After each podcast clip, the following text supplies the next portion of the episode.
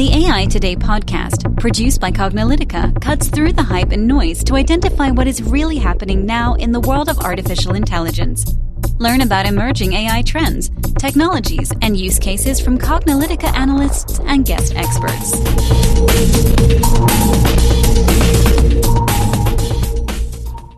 Hello, and welcome to the AI Today podcast. I'm your host, Kathleen Walch. And I'm your host, Ronald Schmelzer. Our guest today is Neil Chaudhry, who's the Director of AI Implementations at the AI Center of Excellence within the General Services Administration, GSA. Hi, Neil. Thanks so much for joining us on the AI Today podcast. Well, I'm so happy to be here today and just enjoy all our lovely conversations, even if they are offline. So thank you for giving me an opportunity to come on board and just have a great conversation with you and Kathleen.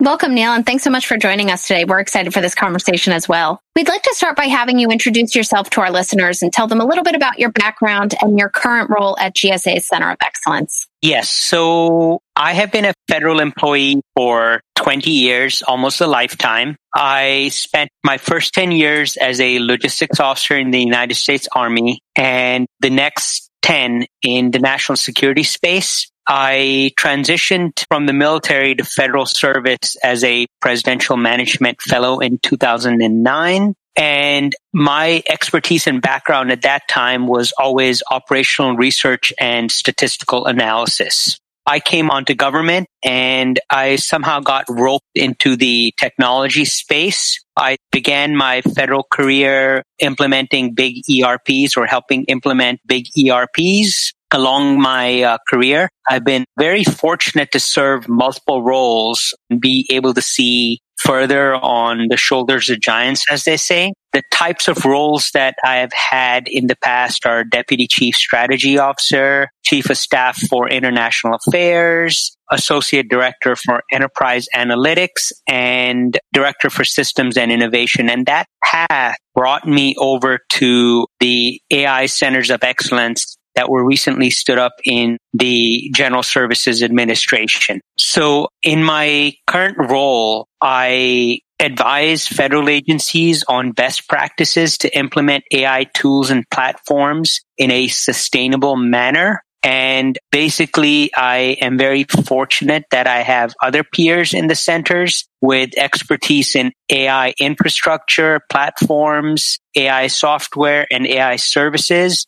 and what I do is I leverage their skill sets to provide all our federal partners with achievable implementation strategies that operationalize AI effectively. And I know that's a mouthful and that's sort of where I am now.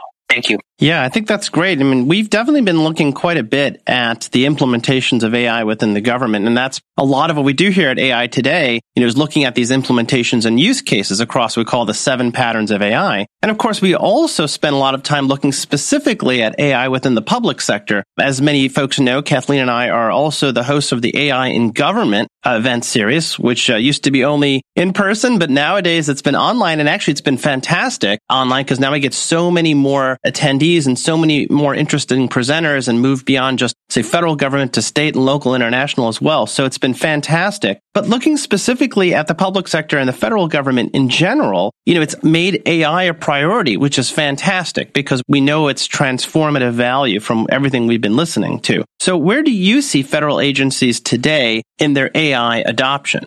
So one thing that, you know, a lot of people don't recognize is that, you know, federal agencies are very constrained. You know, they have at least 538 stakeholders that all have different opinions on what AI means and what AI is a priority, what part of AI is a priority. So there are parts of the federal government that are more risk averse than others just because of their mission set. So those federal agencies, for the most part, taking a wait and see approach on advanced AI infrastructure at the current time.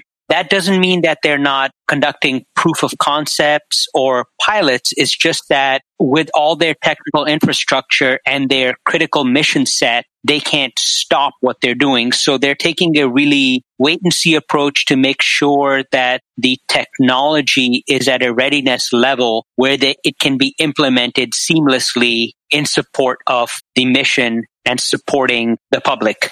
So, you know, what that means from a practical perspective is that agencies are piloting the use of very specific tools that help with their mission set, such as chatbots, robotic process automation, advanced analytic tools, predictive modeling, you know, and everything almost as a precursor to prescriptive modeling and simulation. So you could reduce the time that it takes to make actionable decisions. That's where I see this space in general. Thank you. Yeah, you know, it's great to see where agencies are now because a lot of people think that the government is behind with adoption and implementation of technology, but we have not seen that with artificial intelligence. As Ron mentioned, we run the AI in Government event series, and you can find that at aiingovernment.com if you'd like to learn more. We run that monthly, and each month we have different presenters come and talk about how they're actually doing AI now within a federal space. But the federal government can also learn from industry as well. And so we found that through the use of webinars and other interactive platforms, you know, it's able for companies to be able to share exactly what they're doing. So if you guys, our listeners are interested in any webinars that we've put on, we encourage you to go to cognilytica.com to check that out. As a government agency, though, adoption of new technologies such as artificial intelligence can bring about some unique challenges that the private sector doesn't always run into. These could be issues around data privacy, data usage, things of that nature. So can you talk to us about some of the challenges that you've seen with AI in your agency and maybe other agencies as well? I know that you have a broad range of experience in the federal government and how these agencies are overcoming these challenges.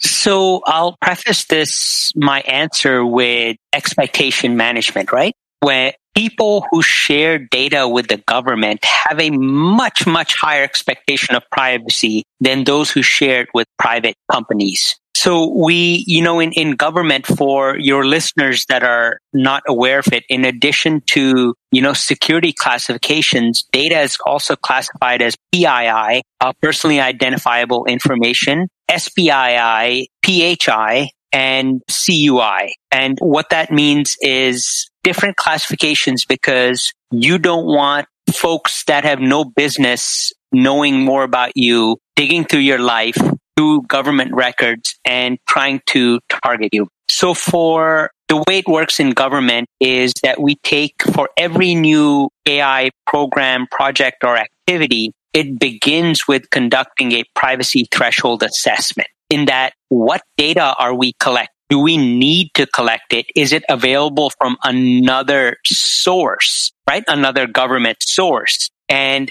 what is the impact of collecting that data and safeguarding that data to ensure it's not being misused? So that's really the government. You know, we have to take a much more holistic view of data than a company in the private sector that has a much higher risk threshold.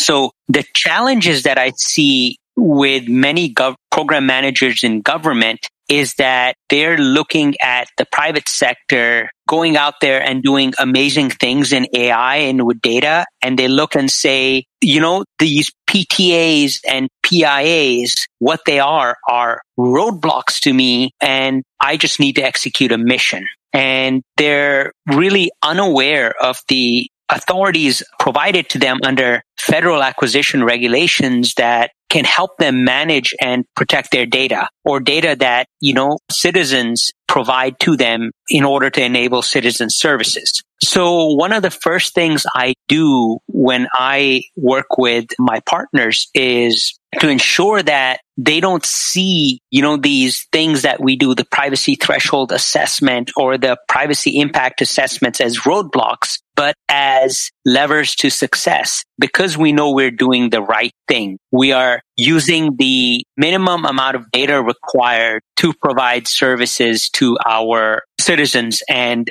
to our partners. So, you know, that's one of the things we do. The other piece that we do is we also ensure that that risk model for AI is really well defined at the start of the program. And, you know, once we get past that initial hurdle, we start to see those really exponential results and the programs just start rolling. They just pick up pace really fast. So thank you. Yeah, I think that that's fantastic. I mean, you know, it's interesting. We have this conversations about privacy. You know, it's funny because we talk about AI, but the conversation really is about data. And we're talking about privacy because that's a concern for most people, especially since machines can be trained from this data. So it's really very important. You know, going along with it is the idea of, of course, trustworthiness and explainability and transparency. And, you know, one of the things that we've been really excited to work with Anil and others is part of Cognilytica's participation as working group chairs of an organization called ATARC was the creation of a transparency assessment, a multi-factor way of really understanding when you're consuming a model, just how much visibility do you have into that model, how it was created, the training data that was provided to it, all these various different factors. And I know that as an organization, ATARC is working to contribute that to a standards organization. So hopefully we could find its way into products. But just in general, beyond the transparency assessment, you know, how does the government look at trustworthiness and transparency and explainability of AI and ensure that the AI systems are built with citizen trust in mind?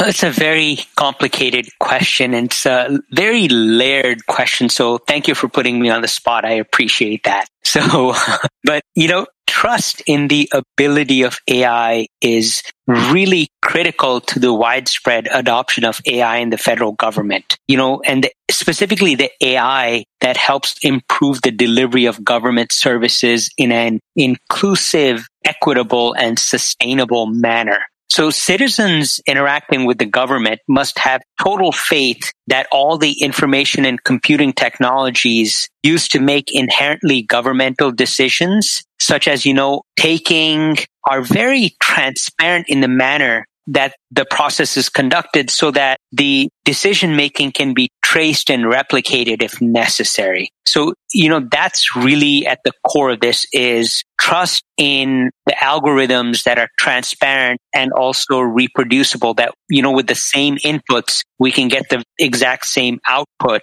at any given time. Thank you. Yeah, you know, this was a very insightful podcast and we liked hearing about all the different ways that you shared the federal government is adopting AI and especially around trustworthy and transparent AI. So we always like to end our podcasts by talking about what do you believe the future of AI is in general and its application to organizations, governments, and beyond? So, you know, I've been a program manager too. I've been a leader you know, I've taken on many different roles in government, so I'm not a technologist by trade. The way I look at things is it's a people, process, and technology problem, right? Or whatever we're trying to solve. And at the core of everything I look at, every solution I look at, I look at the people aspect to it. And, you know, unless you consider the people aspect to it, I think whatever solution you come up with is already a non-starter. So when I look at AI in government as a means to improve delivery of citizen services, I really describe it instead of artificial intelligence as, but I describe it as augmented intelligence. You know, and what it is, is it's a human in the loop and these systems, these augmented intelligence systems are there to help improve the efficiency and effectiveness of the delivery. So it's almost like taking a person, a federal employee who's very good at their job, and you're saying, here, I can give you a number. I can augment what you do with a bunch of virtual assistants. And here, they'll help you put your files together. They'll get you all the things in the correct order so you can make decisions faster right? But you're always, it's about the human in the loop and on the loop in that decision making. It's not a binary algorithm making a decision. It's a person making a decision. So that's really the key to mass adoption and acceptance in government is that AI has to be trustworthy, transparent, in addition to being useful. And that really begins with the mindset that it's not a means to replace the federal workforce, but it's as a means to augment the federal workforce. Thank you. Yeah, that's great. You know, it's something we're going to spend a little more time digging into augmented intelligence and just in general some of these interesting use cases on our bonus episode. For those of you that are listening to the AI Today podcast right now, as you all may know, we also have extra questions that we always ask our guests in our AI Today bonus episodes. You can access that by going to aitoday.live and registering as a Cognilytica user, which will give you access to all of the AI Today bonus episodes, plus, of course, all the other great content from Cognilytica and our newsletter uh, called AI Today, which covers all the stuff happening in AI. So Neil, this has been fantastic. You've provided a lot of really great insight and the podcast, some fantastic answers and, you know, some really unique discussion points on data privacy and transparency. I don't think we've really heard too much on from our friends in the government. So thank you so much for joining us here today. No, this is always a pleasure, Ron and Kathleen. Yeah, I'll do it for free anytime again. So. well, thank you so much for joining us on today's podcast. And listeners, if you've enjoyed listening to this podcast, please make sure to rate us on iTunes, Google Play, Spotify, or your favorite podcast platform. As always, we'll post any articles and concepts discussed in the show notes. Thanks for listening, and we'll catch you at the next podcast. And that's a wrap for today. To download this episode, find additional episodes and transcripts, subscribe to our newsletter, and more, please visit our website at cognilytica.com. Join the discussion in between podcasts on the AI Today Facebook group, and make sure to join the Cognilytica Facebook page for updates on this and future podcasts. Also, subscribe to our podcast in iTunes, Google Play, and elsewhere to get notified of future episodes. Want to support this podcast and get your message out to our listeners? Then become a sponsor. We offer significant benefits for AI Today sponsors, including promotion in the podcast and landing page, and opportunities to be a guest on the AI Today show. For more information on sponsorship, visit the Cognilytica website and click on the podcast link. This sound recording and its contents is copyright by Cognilytica, all rights reserved. Music by Matsu Gravas. As always, thanks for listening to AI Today, and we'll catch you at the next podcast.